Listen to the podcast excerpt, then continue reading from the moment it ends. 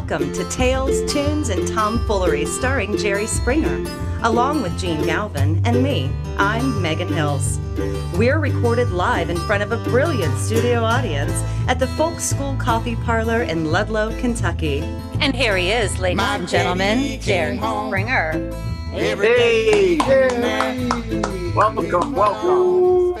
Another week, and uh, as we're recording this, I guess we just uh, finished the Memorial Day weekend, Yep. Oh yeah. and uh, where you guys are still at home? Mm-hmm. Mm-hmm.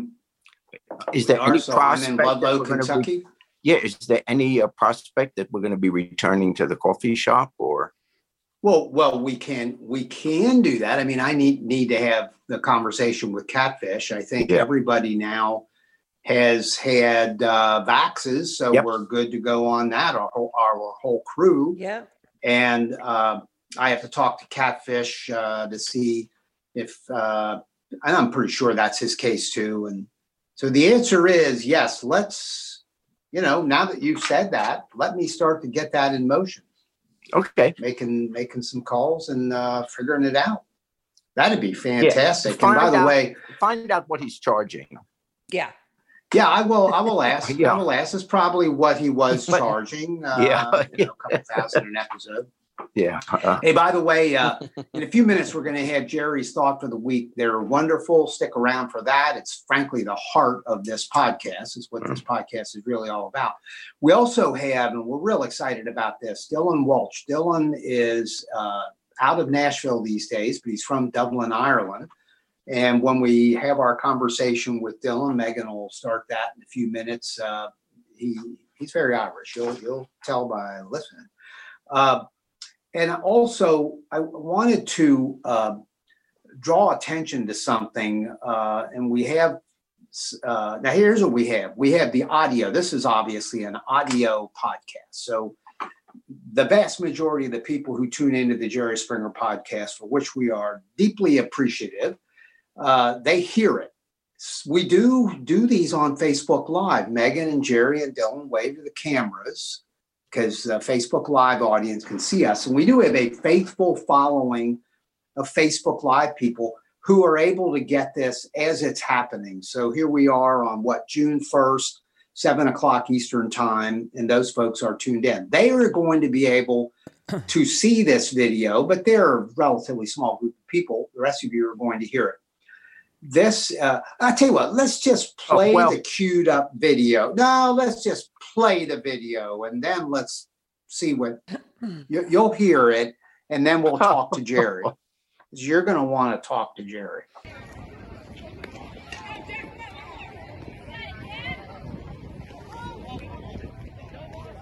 The pitcher is winding up. Oh! Oh! Oh! Oh, what a hit! Hit a home run!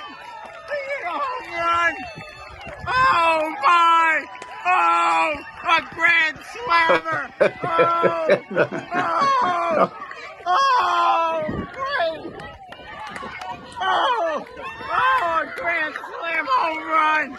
Oh, what a All right. So, Jerry, so cool. what is that? What is that, Jerry? that uh, uh, let's hear it for that eight-year-old girl who was uh, standing Screaming. next to Yeah.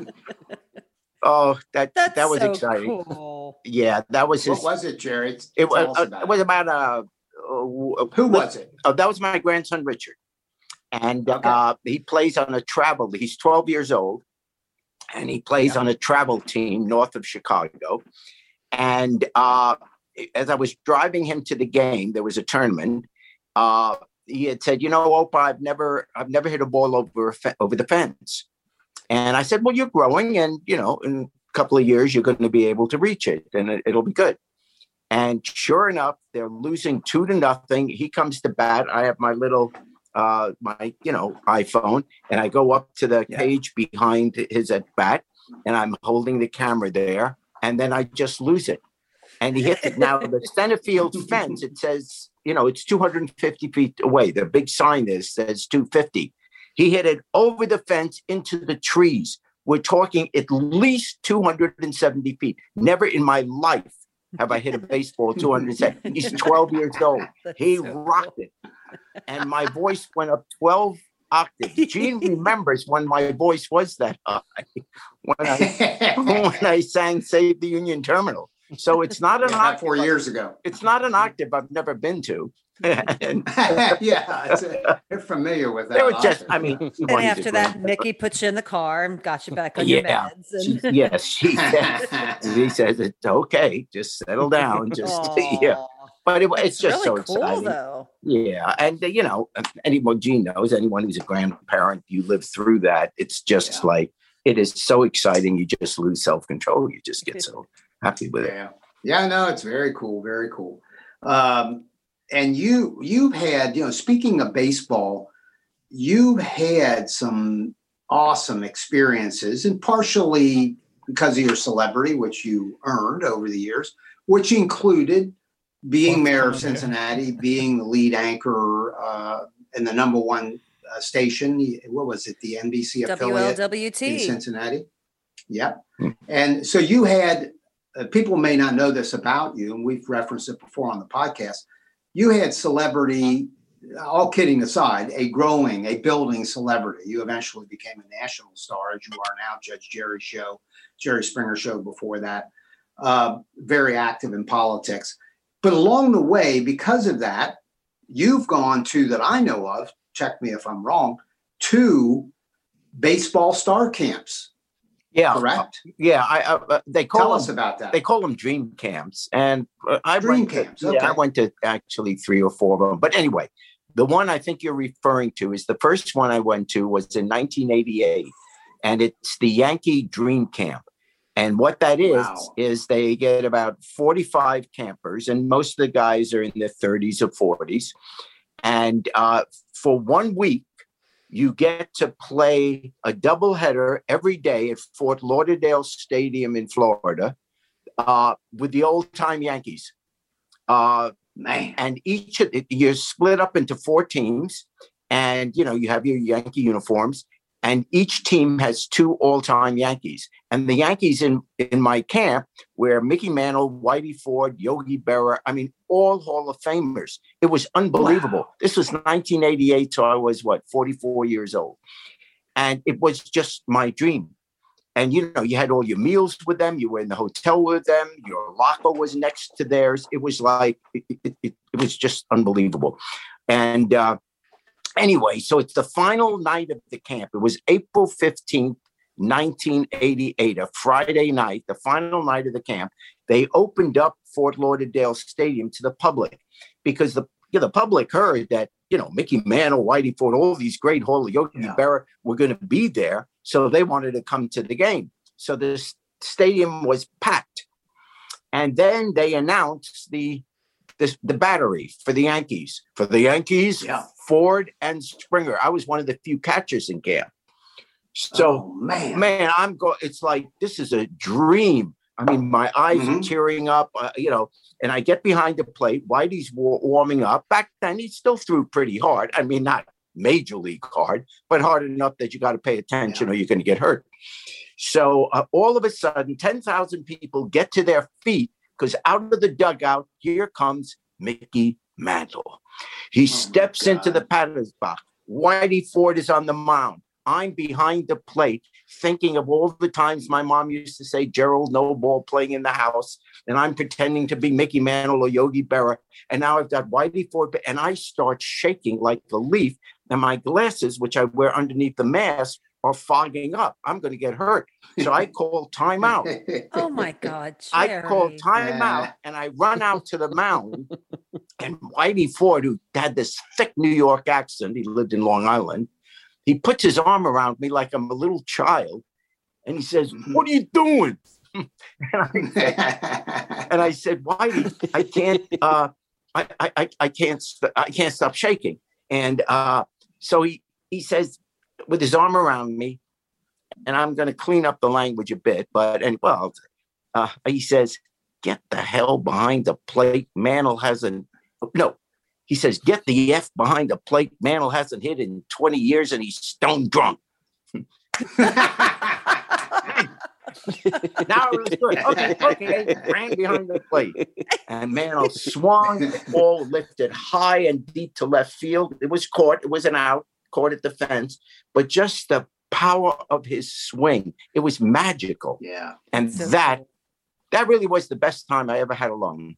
You know what I mean? It was like Yeah. it was Yeah, yeah, just yeah, yeah. such a phenomenal week and That's they so have cool. these camps except sadly and then i'll quit sadly these camps hardly exist anymore because back then the superstars they needed the money they didn't make money Yeah. in baseball the most mickey mantle ever made in a career was $100000 a year now the Wow. worst player in baseball makes millions Yeah. so Yeah. they did it because they needed the money. And honestly, as you went out to dinner with them during the week, they would kind of be asking you for tips.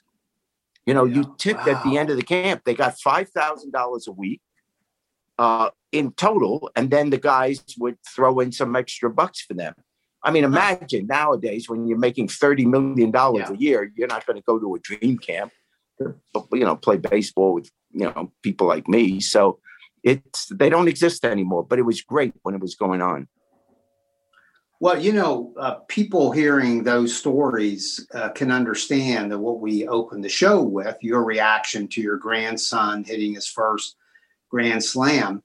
Uh, this, I know because of our lifetime friendship, this is the game you love. And it turns out that Ricky, your grandson, independent of anything you ever did, I suspect, said one day to you, That's the game I love. And that's got to be a big deal to you, having loved this game your whole life. And now your grandson, who we've talked plenty, and I have a Yeah. grandson the same age. Oh, he's on the exactly. traveling soccer team, basketball. But uh, so our kids are going through similar kinds of stuff.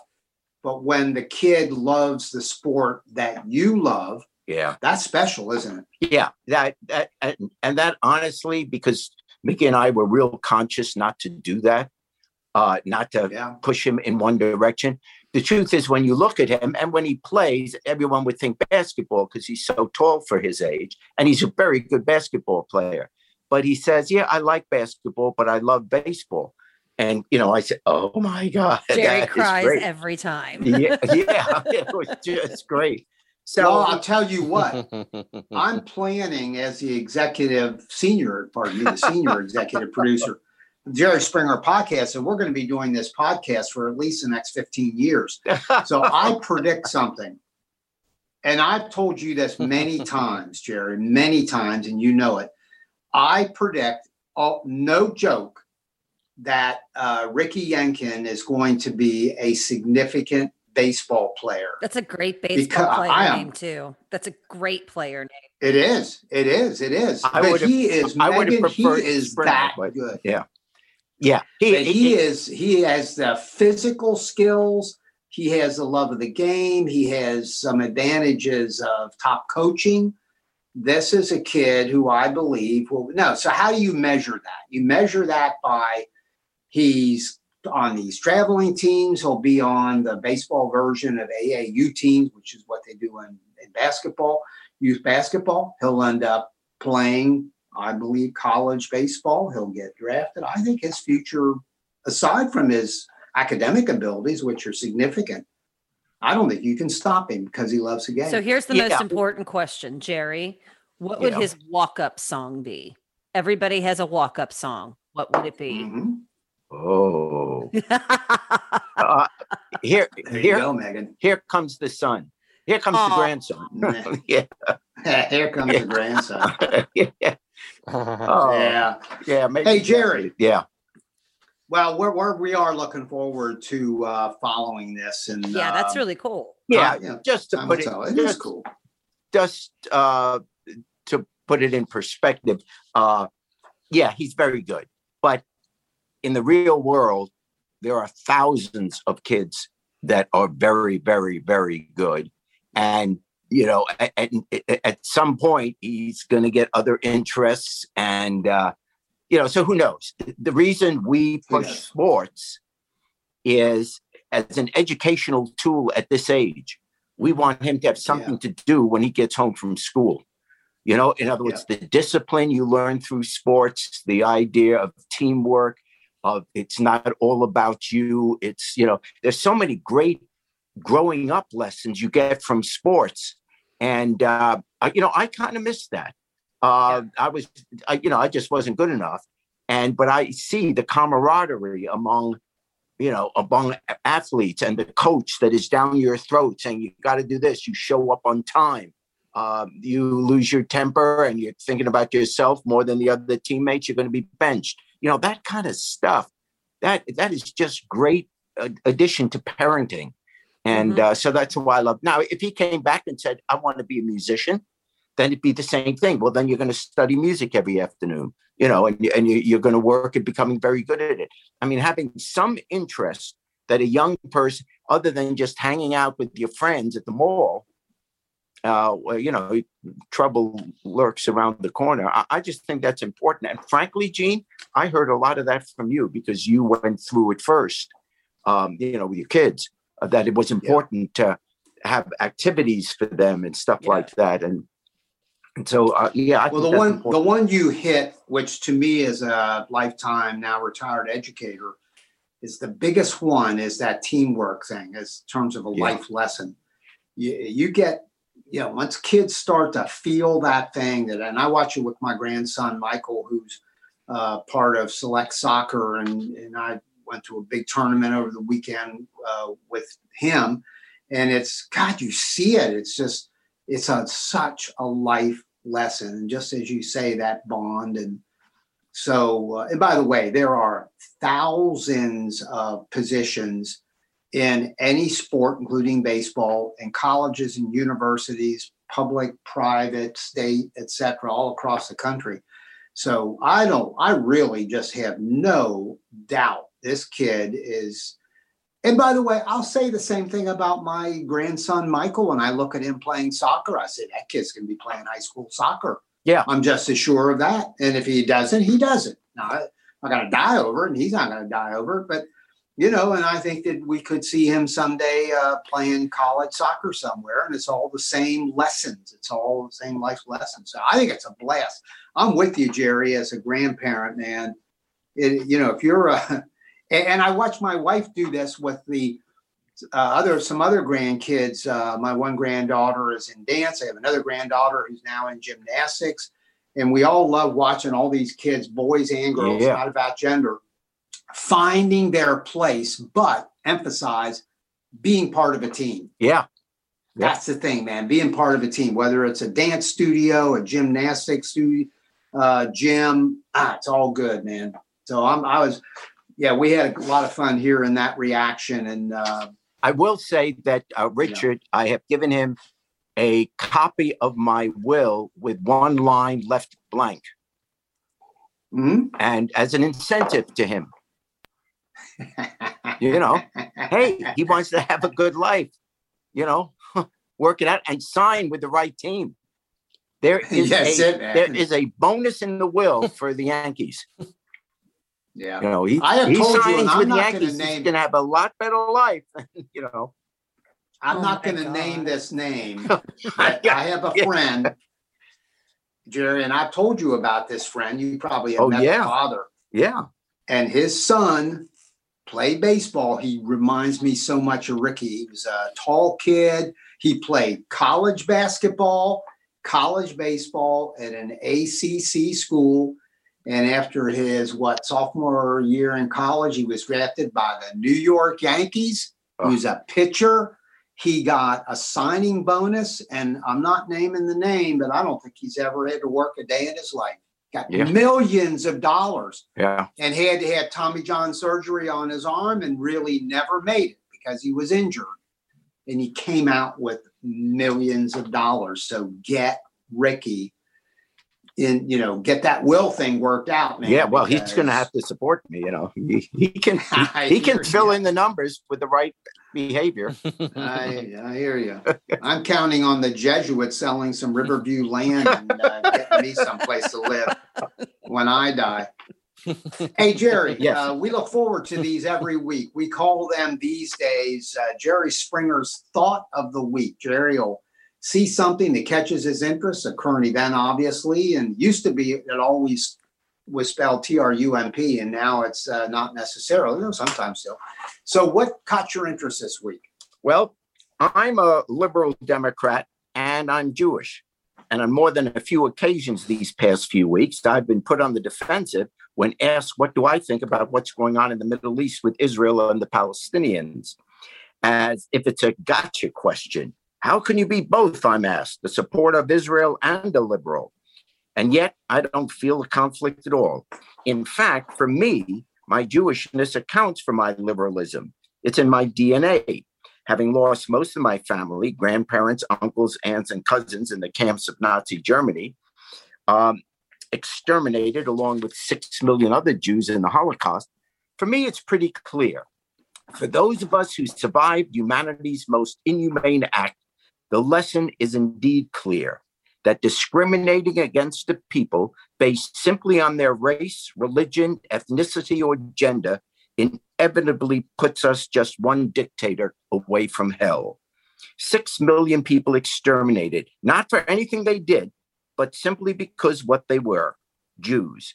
And from this horrific experience, what role can we possibly have in life other than to constantly lead and join the fight against discrimination whenever and wherever we see it. So then, some ask, does that apply to Palestinians? The answer is it does, which is why I am a fervent supporter of what we call the two state solution a guaranteed secure Israel and a newly created Palestinian state. I say newly created but it didn't have to be newly created, that is, because the offer was on the table some 73 years ago. Back in 1947, when the British mandate, which encompassed what was then Palestine, backed by the international community, mapped out two potential states one for the Jewish people called Israel, and one for the Arabs called Palestine. Neither side was happy with the way the lines were drawn. But the Jewish population, figuring half a loaf is better than none, accepted their half. And so the state of Israel was born. The Palestinians, much to their harm, did not. They rejected this division, even if it meant that they wouldn't have their own country. So the surrounding Arab nations immediately declared war on Israel, which, as you know, proved to be a counterproductive strategy as Israel then and ever since fended off every military effort to destroy it and is now a world superpower, indeed, a nuclear power, and not just militarily, um, but economically as well. With only 9 million people, it has the world's 11th largest economy, larger than England's, as well as a world leader in technology. The point being, Israel is a nation, a powerful nation, with as much right to its existence as any other nation in the world. And yet, Hamas, a terrorist organization, along with its followers, refused to recognize Israel's right to exist.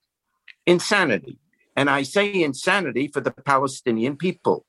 Because if they cut their ties with Hamas, which the PLO would like, and thereby recognize Israel so it doesn't always have to fight to preserve its very existence, the United States and most of the rest of the world would immediately join in the effort to create this new Palestinian state with massive economic aid to make this new nation viable. Seems like a sensible enough solution. And yet, to be honest, the Israeli government hasn't made the road to a two state solution the easiest one to travel.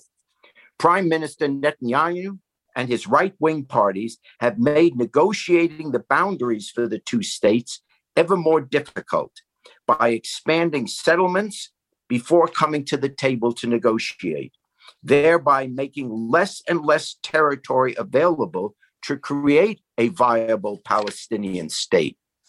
The problem for Israel is this it was created to be a Jewish country, the Holocaust at the time being the latest reminder that throughout history, wherever Jews are, they are a tiny minority and a convenient target for dictators. In fact, Judaism is the only major religion in the world that didn't have at least one country where it was in the majority. Because of its historical roots in the Middle East and Jerusalem, Israel seemed to be the appropriate location for a new Jewish state. But the values of its people also call for it to be a democracy. And therein lies the problem. With every expansion of its borders, no matter how necessary it was at the time for its own security, the expansion of Israel brings in more Arabs. So if everybody becomes a citizen, it becomes less and less of a Jewish state. But if you deny Arabs within Israel full citizenship, then it's no longer a democracy. Now, so long as Hamas rains rockets down on Israel, of course Israel is going to respond and have every right to. No country in the world wouldn't. And if the terrorists place their rocket uh, uh, launchers in the midst of residential housing, of course there are going to be civilian deaths. So Israel has every right to defend itself, just as we would if America was attacked by hundreds and hundreds of rockets. Yet at the same time, Israeli political leadership must understand that every killing or displacing or discriminating against non militant Palestinians or Arabs simply raises another generation of young Arabs dedicated to destroying Israel and more significantly, Jews.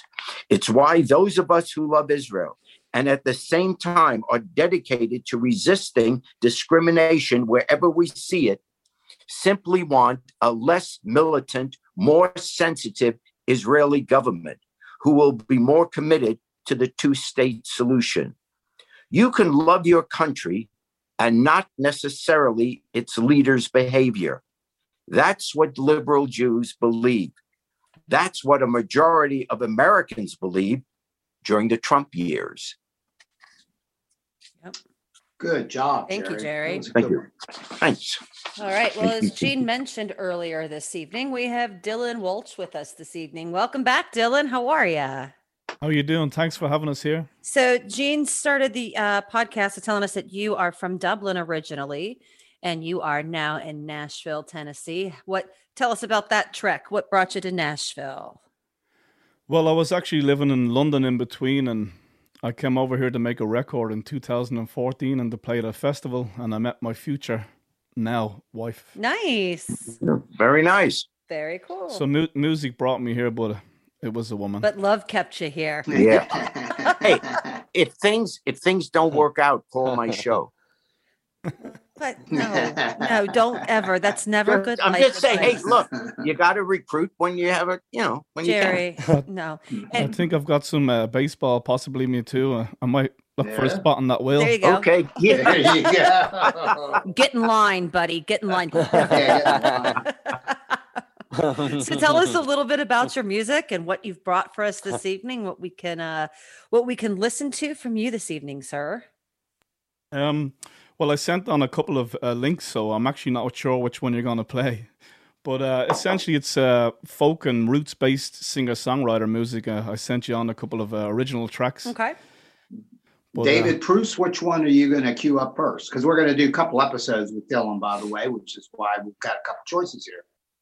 Uh, looks like the first one is called the trickle down effect. oh, there we go. So you were talking about politics and Trump. I mean, I got here in 2016 and Oh, it's pretty overwhelming. I and uh, I just tried to sit down and try to find some kind of common thread yeah. amongst what I was experiencing. And uh, I wrote this song essentially. Wow. Congratulations for getting in. Yeah. Let's hear it. Dylan Walshe, the trickle down effect.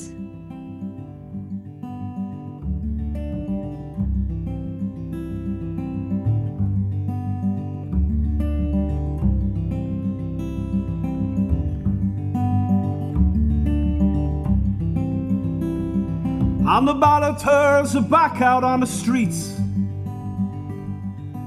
questioning their democracy. And the elected that they didn't choose, they march along with the confused, saying anyone who stays silent it defeats. And the unheard have made their choice for all to see. saying maybe now they won't forget me easily. While they were cashing in on their cause, all I've known has been lost. No, I'm just doing my duty, declaring myself free.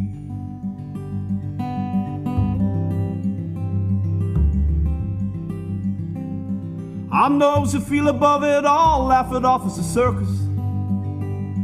I dismiss it as a false sense of purpose. I'll say that I, I think it's best to leave these decisions to the rest. After all, I am but one and no one could notice. And all extremes have risen up to the surface with a darkened and a renewed sense of purpose.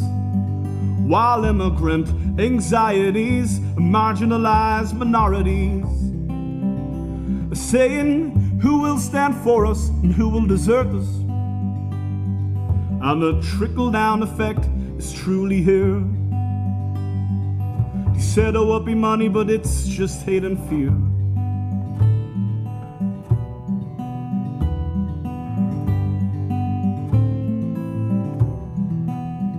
It's said that all governments are a conspiracy. And that it may be that the key is transparency. Now it's the same old money man lies that once they tried to hide, but now they don't even care now that you see. And there can be no solution to a cause that's willingly buried beneath antiquated laws. Cause there's no need for rent when the landlord is the tenant, with an escape plan already written into a clause. And the trickle down effect is truly here. They said it would be money, but it's just hate and fear.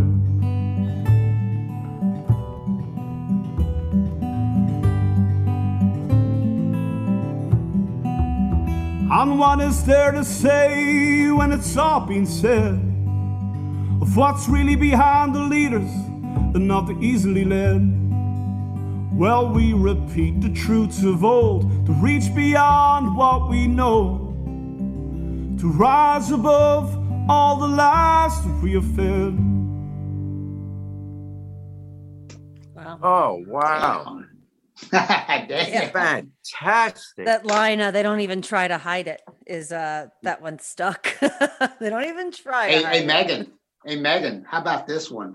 The trickle down effect. They said it would be money, Yep. but it's just hate and fear. Yep. oh, Dude, that's good writing. that is great writing. Yeah. Oh man. And I wish, you know, it, it'd be nice if more people could actually see the video that went along with that. Mhm. That was Right. powerful. Powerful. Right. And and by the way, again, uh, the the Facebook Live people get to see that. Often our artists bring a video, and uh, we'll get that up on our website too, because the uh, good Oh. work on the video as well, Dylan. But the words, man, Yeah. they stand up all by themselves. That's a good, like Jerry said, that's a good piece of writing. Yep. It's been a while since I've seen that video. It's kind of interesting.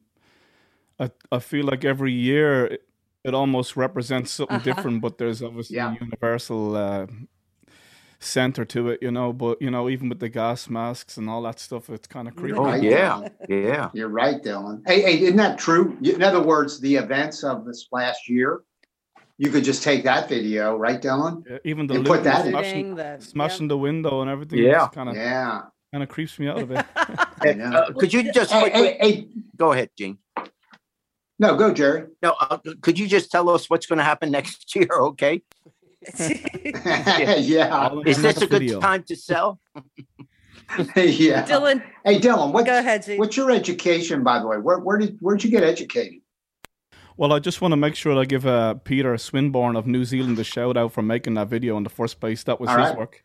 Good, But good. education, I just had basic education, you know, in the pubs. in the pubs. Interesting. Okay. Yep. Okay. That that boy, that's that's interesting too. Yeah. No, I just That's had uh, I I just had basic uh, public education, you know. That's I was, wonderful. Good. I was working in a pub when I was 14. I was still in school, you know. I, I was working in my uncle's garage when I was 15, getting enough money together to get a guitar and stuff. So, you know, There you go. That was my education. What a great story.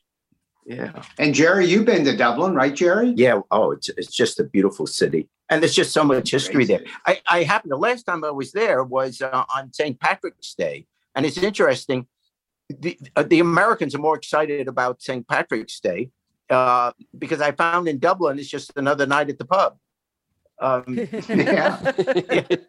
but, Yeah. but it you know it uh, it it seemed to be a bigger deal for the American tourists that happened to be there.